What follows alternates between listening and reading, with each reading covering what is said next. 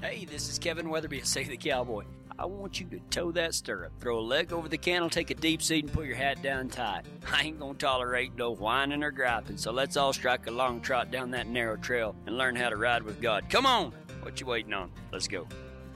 Turn with me to Joshua chapter one. Joshua chapter one. We're in the second part of a series that I'm calling Into the Promised Land. Now, last week we, we talked about the things that, you know, God delivers the Israelites. I, I, Israelites. Get used to it if it's your first day. There's going to be a lot, lot more of those. Um, God took the, the Israelites and, and He promised them this land, and it was overflowing with milk and honey. This land produced so much good stuff that they brought back some grapes, and they had to, the bunch of grapes. It took two men to carry it. Okay, it's crazy. And so God said, this is yours. You're going to go in there. Yeah, there's some big old fellas in there. They look mean and they look scary, but you're not going to have to do anything because I'm going to go in before you and I'm going to do the fighting for you. You just got to go. So they were like, yeah, this is good. And then they get right up and then they see them and they're like, uh-uh, whew, you didn't say he, they were all of that. And we talked about how um, they get right up to the promised land, right on the edge of everything God had promised. And there was two things that kept them from going in. First thing was fear. The second thing was pride. Okay? And we're going to continue this series called Into the Promised Land. We were living in Kainosa. That's where I'm from. It's it's uh, right underneath New Mexico in that in that little part of what we like to refer to as authentic, real Texas. And um, Don't don't equate us with Houston or anything. Not nothing against Houston, but uh, anyway, we're from Big Ranch country and everything like that. And so one night I'm sitting out there, and let's see, I had three blackmouth curs, a catahoula, a, a blue heeler, and uh, a weenie dog. His name was Sue. If you're a weenie dog, you have to have a name like Sue to make you tough. And a miniature Australian Shepherd. We had a lot of dogs, okay? And so, anyway, it's like ten o'clock at night. It's it's darker than all get out. We didn't have one of them fancy, you know, s- s- sodium vapor lights or nothing like that. I mean, if you didn't have a light switch on, there wasn't no light. And all of a sudden, the dogs just start going crazy. And I'm like, what in the world? So I go to the front door, and, and we just had the front yard kind of fenced, if you want to call it that. And I went to the front door, and I flipped the light on, and I was like, what are y'all barking at? And I see this big Corriente bull standing out there on the other side of the fence. Now, I knew who it was. We called him the J-bull because right on his left side, right in the middle where his rib cage is, he had a letter J. And so we just called him the J-bull. He was my neighbor's bull. And Lee had put him over in our section while he did some stuff I don't really remember. I mean, the gate was just right there.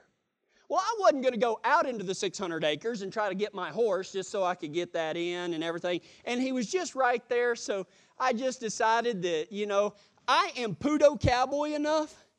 I can go get this one bull in. Now, you know, you got to be pretty brave and courageous, and you might think of some other adjectives and everything, but it's it's like ten thirty at night. It's dark as all get out. The only light I have is coming from the front porch, and I'm fixing to go put a bull in the pasture. Now, he's not a bad bull or anything, so I put my boots on, and I get out there, and I had cleared this big old field where he was at. Like, well, big is like ten acres and everything. When I say cleared, it just didn't have any mesquites this big. And um, I had left one up. And so, anyway, I, I'm trying to push him, and I'm like, yeah, yeah, come on, bull. Come on, you know, you're kind of, woo, woo. You don't really want people to see that part because you make really funny noises. And so, you know, I, w- I was feeling like a pr- pretty macho cowboy. I don't need no stinking horse. I can do this on my foot. You know, by the time most people get their horse saddled, that bull will be in the pasture. I'll be in bed. This will be good. And so, anyway, I get out there and I push him and everything. And he just, you know, if you've ever done messed with bulls or anything, they're just like, da-da, da-da, da-da. I'm like, come on. Well, I, I, I wasn't quite courageous enough to go up there and wring his tail on foot. You know, I'm just, yeah. And so, anyway, I, I get up there, and I'm like, yeah, yeah, come on, come on. And he gets to the one mesquite bush. Well, I say bush. It's more, it, can we call it a mesquite bee? Because it's kind of a brush and bush and a tree because it's about this big off the ground. and he gets to the one mesquite tree, and he walks around it. And I'm like, come on. So now he's facing me. And I'm like, yeah. Well, he had had enough of yawing. And he, and he jumps at me. I mean, I immediately, my ninja training jumped in. And I got into my fighting stance. Most people think it's the fetal position, but it's my fighting stance. And I was like, hey, hey, hey. You know, it went from, come on, bull, to, whoa, hey, hey. I had nowhere to go. I mean, nowhere to go. And this was a big Corriente bull and everything. So I'm hollering at him, and he kind of keeps coming, right? And I'm looking at him, and all of a sudden my, my wife and my kids come out on the front porch to see what the racket is. And I hear him go, what are you doing, Dad? Griffin, he's just a little video kid. He's like, Dad, what are you doing? I said, I'm trying to get the J-bull in, and he's trying to get me. And I hear, and I'm like, come on, come on. And he starts to turn, and I take that one step too far, and he turns back towards me. And I'm like, yeah. And all of a sudden, I hear another giggle, and the front light goes out. Boop. I couldn't see nothing now. And I was like, turn the light back on! Turn the light back on! And I heard another giggle, and it came on. And I'm like, don't do that! And it went off. And then it came right back on. and and I, I get, you know what? That worked, because I think he turned around to see who I was talking to. And anyway, I got him pushed back into the pasture. Oh, my gosh. You got to be strong and courageous to be a cowboy. You got to do the things that, that the old cowboys taught you how to do. You, you've got to, I was quite sure that someday my uh, bull herding on foot ability would probably end up in some Cowboy Hall of Fame story or something like that. Probably not. We're starting this series called Into the Promised Land, and I want you to have one main idea in your head, okay? One main idea, and this is, and this is through the whole series. It's grabbing a hold of God's promises so that we can become everything He wants us to be. Grabbing a hold of God's promises so that we can be everything He wants us to be.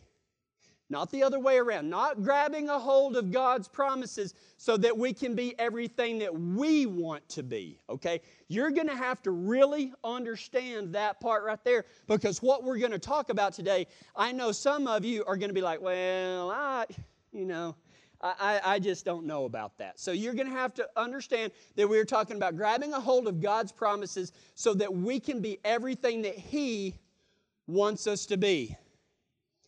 In Joshua chapter one, starting in verse six, God goes in and he, he's, he's telling Joshua what's going to happen, and Joshua's relaying that to all of the Israelites, and God gives three keys that He says will be the keys to success whenever they get into the Promised Land. Now, He doesn't give them like, you got to train real hard so you know how to use a sword. He doesn't say anything like that. He doesn't give them a skeleton key to the walls of Jericho. He says, if you want to succeed, this is the way you're going to do it. In Joshua chapter one, verse six, God starts out with this right here. Be strong and courageous, because you will lead these people to inherit the land I swore to the ancestors, to their ancestors to give them. Be strong and courageous. I mean, that's the first key to, to jumping a hold and grabbing a hold of God's promises, is to be strong and courageous, because I've said this many, many times. If you're an old hand here, there, there is going to be a lot of people in heaven except one, sissies. There won't be a single sissy in heaven, because following God, man, it, it is scary. Ty was talking about that, you know, talking to somebody about God. Uh, that's the first thing God tells Joshua to pass along to the people. He said, you've got to be strong and courageous. Be strong and courageous, because you will lead these people to inherit the land I swore to their ancestors to give them. You know, Is that really how we feel? Do we really feel strong and courageous? Or do most of the time? Y'all may not, but I'll be honest. A lot of times, it ain't strong and courageous that I feel like. It's more like weak and afraid. I mean, you, you put up that good front and everything, but I mean, let's just be honest. There's a lot of times that we just feel like we can't do anything and, and we're afraid, and that comes out as anger, or we, you know, try to puff ourselves up, or or we uh, we self-medicate ourselves with, with addictions and stuff like that. The first key to success is be strong and courageous. Now, does courageous mean that, that you don't have to be afraid? No, it means that you no longer have to let that control you, that you can go ahead and do something, because let me tell you, you can't be courageous unless you are afraid, unless there's some fear. Courageous is actually dependent upon some sort of fear, because if you're not scared, you can't be courageous. Be strong and courageous. You don't have to feel weak and afraid. A Christian is supposed to lead other people to the promise God gave. And that's, that's right there. It says, be strong and courageous because you will lead these people to inherit the land I swore to their ancestors to give them. Right? Well, Christians are supposed to lead other people to the promise God gave us in the form of Jesus Christ. And you know what? Here's the other thing. And, and, and you know what? You may be an old hand. Even if you are, we need to remind you of this. And this may be your first time, or, or you're just kind of starting to dabble, and you know, you're not sure, because everything you've heard about Christianity is, is all the thou shalt not have funs and, and stuff like that. And you, you, you've met some really religious people that, you know, they, they had this thing called a Jesus stick, and they just chased you around, tried to beat you over the head with the Jesus stick. That's not what we're trying to do here. But if you want to hear about the good news, if you want to tell somebody the good news, I wrote down three things that the Bible says that we should know. The first one is, Jesus says, come to me, all you who are weary and heavy burdened, and I'll give you rest. Man, that stinks, doesn't it? Get, get, Jesus, how dare you say that? How dare you keep us from having fun? You're telling us that if we are heavy laden and weary that we can come to you and you will give us rest. Man, this Christianity stuff is hard, isn't it? Man, it just stinks. The second thing, anyone, Jesus says this, anyone who thirsts, I will give them a drink from the fountain of life without cost. I, I, I, I fail to see the bad news in this, people. And, and we should be sharing these things with other people at the right time when God leads you to. Do not jerk out your sorting stick and go to sorting, you know, think that you can do it better than God does. Well, I'm going to pre-sort them for you, God. This one's going to hell. This one's coming to heaven. You know, we can't do that. Our job is just to tell people.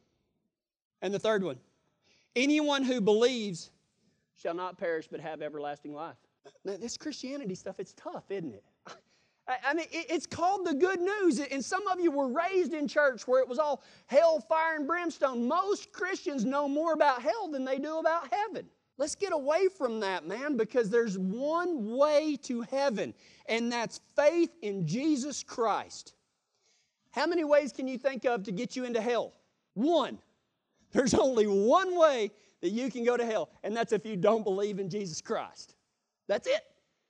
They're, you know, and people will throw in, well, if you're this and you're that and you're this and you're that. Those things don't, sin doesn't send you to hell, but what sin does is it hardens our heart where we just, we don't care about God anymore. And the longer you stay in sin, the, the, you just, you just forget all about Him and just get calloused. The first thing God says in Joshua chapter one about grabbing a hold of the promised land that God has given us. He's already given it, and He says, if you want to be successful, three keys. The first is be strong and courageous. The second one, in verse seven, be strong and very courageous. You think He's trying to tell us something here? In verse six, He said, be strong and courageous. In verse seven, He says, be strong and courageous. Be careful to obey all the law my servant Moses gave you. Do not turn from it to the right or to the left, that you may be successful wherever you go. Okay, now that was straight out of the Bible.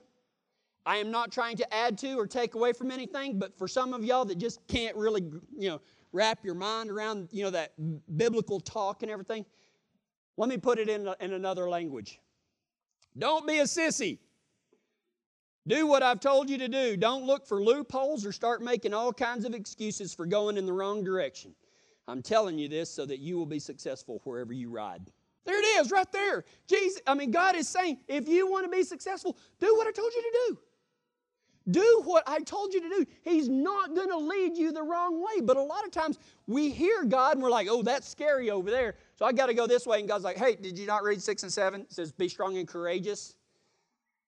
Don't worry. Come on. Come on. I'm not going to tell you to go here unless I'm going to go with you. This is where I'm at.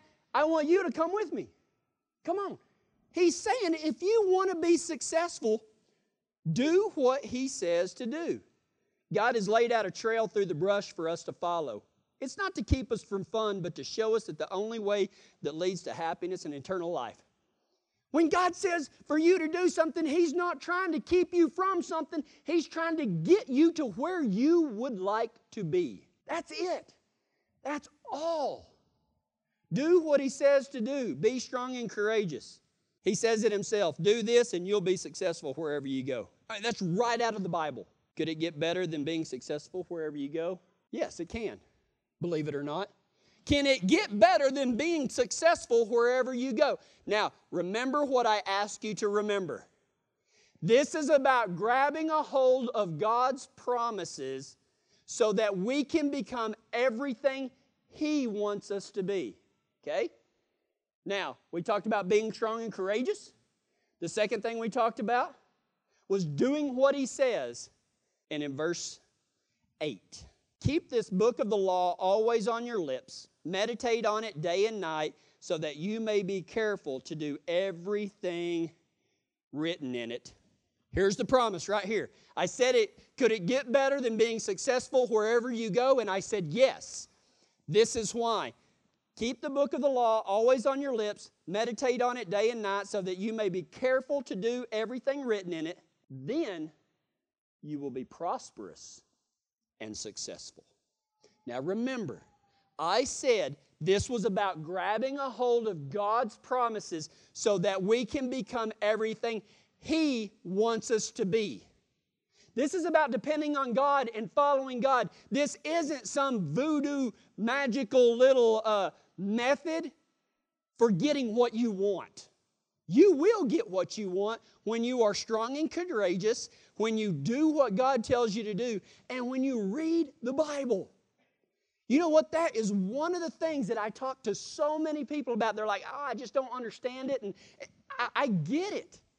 I get it. But get in a habit, man. Read that thing. Because God says right here, if you will read my word and talk about it and think about it and do the things that it says to do, then you are going to be prosperous and successful.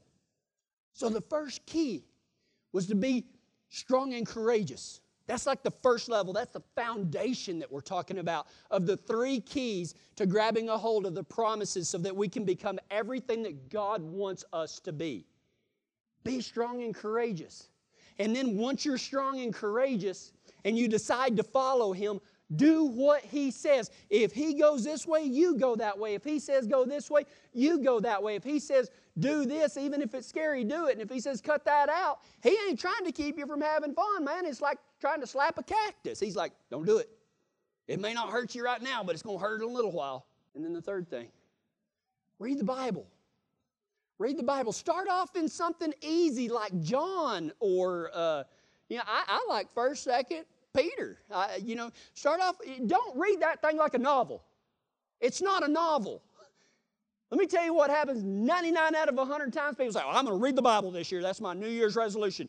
I'm going to start in Genesis, and they get to Leviticus, and they're done. Here is an admission from the preacher. I have never read the Bible cover to cover. Why? Because God hasn't led me to, number one. And when He does, I will. Now, I have probably read nearly at nearly every word in that Bible at some point in time. But I have never opened it up and tried to read it like a Louis L'Amour book or something. You're just going to you're going to get frustrated and everything like that. So when you're reading the Bible, here's a few key things to look for. Number one, the Old Testament is all about revealing God's love to us and our need for a Savior. The Old Testament, which is about this much of the Bible, the Old Testament is full of some really scary stuff where God gets mad, and I mean, He wipes people out, and people mess up, and I, ooh, ooh. It, it's pretty scary. But His whole point was, y'all can't do this, so I'm going to send my Son to do it for you so that whenever you believe in Him, it'll be just like you did it all. The Old Testament is about God's love for us, God's unending love, and if you can't find God's love in it, it's not God that's wrong. You don't understand it. Pray about it. Read it through the lens of God is trying to show you how much He loves you, okay? Read the Bible. The Bible is God's treasure map. It shows you the way, reveals the truth, and leads to life. How do I know that? Because Jesus said, I am the way, I am the truth, and I am the life. No one comes to the Father except through the Son. The Bible explains that. Explains that it shows you the way, reveals the truth, and leads to life. So we have three keys to success and prosperity. Grabbing a hold of God's promises so that you can become everything that God wants you to be, that He wants you to be. Be strong and courageous. Do what He says do. Read the good book. Even if you don't understand it, keep reading until you do find something you understand. And if you understand something, stay there. That's what I do. How do you think I come up with these sermons? I'm reading along and I'm like cross out. I'm like, I don't know. I don't know what that means. I don't know. Hey, I can, I can wrap my head around that one, God. He's like, good, preach on it. Yes. So we have three keys to success and prosperity. Be strong and courageous. Do what God tells you to do. Read and study the Bible. Ready to do that? See in verse eleven. Thought we were done. We should be done in about forty-five minutes. Verse eleven, he says, go through the camp and tell the people, get your provisions ready. Three days from now you will cross the Jordan here to go in and take possession of the land the Lord your God has given you for your own. That's what verse eleven says. Let's say that just a little different way so we can make it appla- applicable. Told you it's going to happen again. We're going to make this applicable to our lives. Go through the church and tell the people, get ready. You can cross your Jordan and go in and take possession of the promises the Lord your God has given you for your own. You ready to do that? You ready to cross over your Jordan into the promised land so that you can grab a hold of the promises that God has already given you? We all need it. We all want it. If you weren't here today, by your own, you know, maybe somebody drug you by the ear or coerced you into it or, or whatever the case may be. Maybe you're watching for the first time on the internet or listening on the radio, listening to it on the podcast. I don't know. God has a message, not, not for the front row over here and not for the, He might need it for the back row over there, but uh, it's for all of us. It's not for the preacher. It's not just for Ty. It's for all of us. I was in a pasture, we were flanking calves and branding, roping and dragging, and uh, that's dragging. For y'all that don't understand Texan, it was not a big lizard. We were not roping a dragon. We were roping and dragging the calves to the fire, and as usual, I was flanking. I was hot, I was tired. You know, it come by, we grabbed it, you know, we had the rope, and we pulled it different ways, and it, it fell down, and then I jumped on the back leg and stretched out that, uh, that back foot and then held this one up so they could put the brand on it and everything like that. And I mean, I'm just like, because that's the way you are to Brandon, I promise. And so I'm sitting there, and all of a sudden, I hear this commotion, right? And all I can see, my back is to everything, all I can see is everybody go. And I didn't know what to do. Somebody said, look out! Like that. And so I assumed my ninja position again. Most people call it the fetal position, but that is untrue. Those are untrained eyes that see it that way. And then it happened. One of the most scary, amazing gifts from God that I've ever experienced in my life.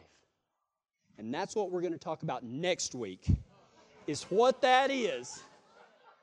So y'all come back next week, and I will tell you that you are going to have the biggest, baddest adventure of your life when you cross your Jordan into the Promised Land, but you are going to have an unlikely ally.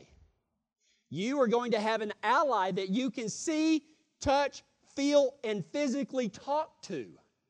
You are going to have an ally that will have your back in any situation.